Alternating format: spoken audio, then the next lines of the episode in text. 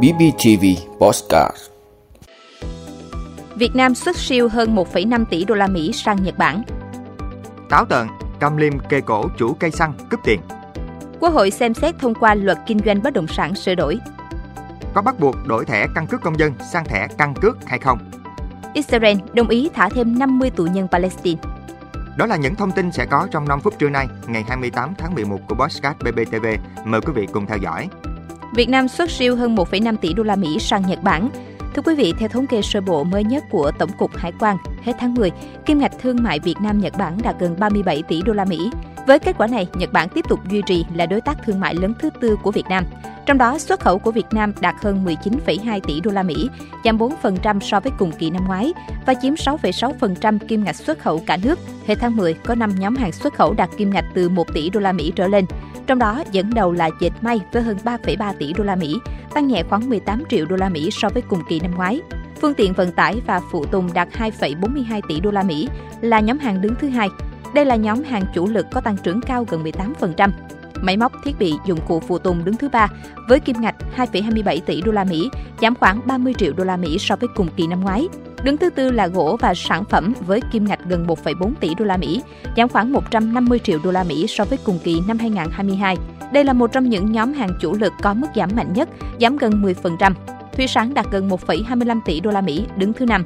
Chiều ngược lại, nhập khẩu từ Nhật Bản đạt hơn 17,743 tỷ đô la Mỹ, giảm 10,1% so với cùng kỳ năm ngoái và cũng chiếm 6,6% kim ngạch nhập khẩu cả nước.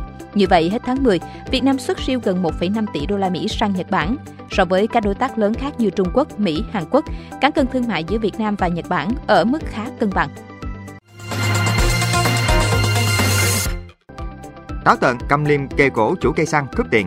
Thưa quý vị, lãnh đạo Ủy ban Nhân dân huyện Tiên Phước, Quảng Nam cho biết, cơ quan công an đang điều tra vụ cướp cây xăng táo tợn trên địa bàn huyện. Theo cơ quan công an, vụ cướp xảy ra tại một cây xăng ở xã Tiên Cảnh, huyện Tiên Phước khoảng 19 giờ 42 phút tối ngày 26 tháng 11. Thời điểm xảy ra vụ việc, một người mặc áo mưa đi xe máy ghé vào đổ xăng. Camera an ninh cây xăng cho thấy người này chạy xe máy giống Yamaha Sirius, mặc áo mưa màu xanh, đội mũ bảo hiểm và có khẩu trang che mặt. Khi chủ cây xăng đang bơm xăng vào xe, người này đi vòng ra phía sau quan sát, có thể không thấy ai ngoài chủ cây xăng nên người này nhanh tay rút chiếc liềm giấu trong người, khống chế ép giao tiền.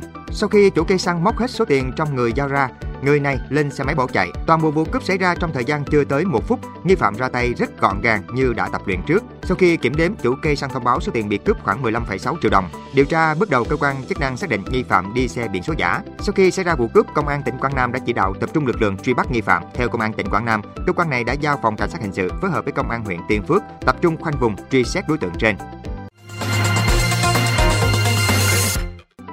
Quốc hội xem xét thông qua luật kinh doanh bất động sản sửa đổi. Thưa quý vị, theo chương trình kỳ họp sáng ngày 28 tháng 11, Quốc hội biểu quyết thông qua luật kinh doanh bất động sản sửa đổi với nhiều nội dung quan trọng, trong đó có vấn đề xử lý tài sản bảo đảm là dự án bất động sản, điều kiện đối với tổ chức cá nhân khi kinh doanh bất động sản, sửa đổi bổ sung quy định về đặt cọc trong kinh doanh nhà ở, công trình xây dựng hình thành trong tương lai, thanh toán trong mua bán, thuê mua nhà ở, công trình xây dựng hình thành trong tương lai. Tiếp đó, trong buổi sáng, Quốc hội sẽ thảo luận ở hội trường về dự án luật sửa đổi bổ sung một số điều của luật đấu giá tài sản. Vào buổi chiều, Quốc hội biểu quyết thông qua nghị quyết thí điểm một số cơ chế chính sách đặc thù về đầu tư xây dựng công trình giao thông đường bộ. Có bắt buộc đổi thẻ căn cước công dân sang thẻ căn cước hay không?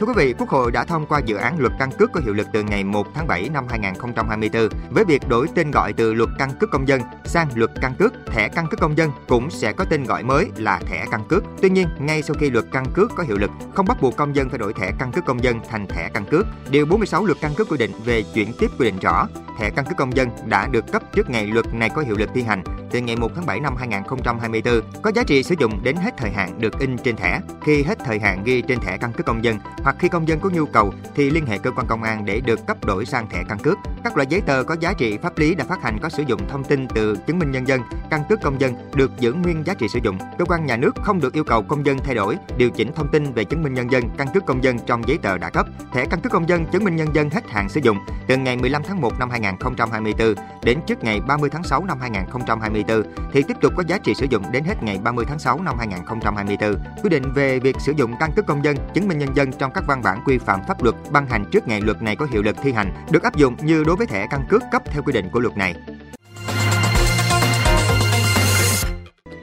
Israel đồng ý thả thêm 50 tù nhân Palestine. Thưa quý vị, ngày 28 tháng 11, Văn phòng Thủ tướng Israel thông báo đã chấp thuận đưa 50 nữ tù nhân Palestine vào danh sách các tù nhân dự kiến được trả tự do nếu có thêm con tin Israel được phóng thích khỏi Gaza.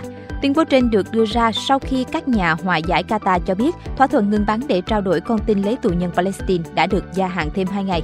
Cùng ngày, cơ quan quản lý nhà tù của Israel cho biết 33 tù nhân Palestine đã được thả trong đêm theo các điều khoản trong thỏa thuận ngừng bắn.